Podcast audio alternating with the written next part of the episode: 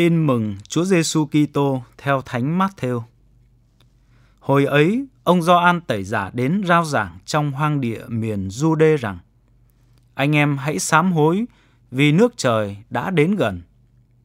Ông chính là người đã được ngôn sứ Isaiah nói tới.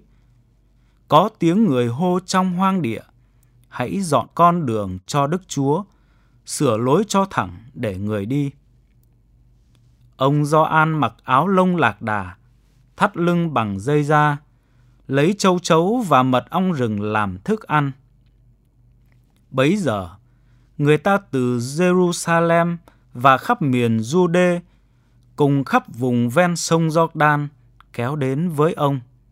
Họ thú tội và ông làm phép rửa cho họ trong sông Jordan thấy nhiều người thuộc phái Pharisêu và phái Sa Đốc đến chịu phép rửa.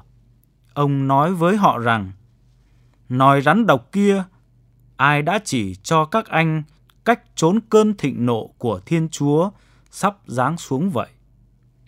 Các anh hãy sinh hoa quả để chứng tỏ lòng sám hối. Đừng tưởng có thể bảo mình rằng chúng ta đã có tổ phụ Abraham – vì tôi nói cho các anh hay.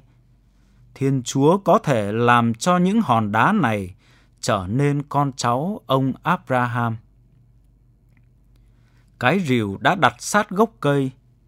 Bất cứ cây nào không sinh quả tốt đều bị chặt đi và quăng vào lửa. Tôi tôi làm phép rửa cho các anh trong nước để dục lòng các anh sám hối. Còn đứng đến sau tôi thì quyền thế hơn tôi. Tôi không đáng sách dép cho người.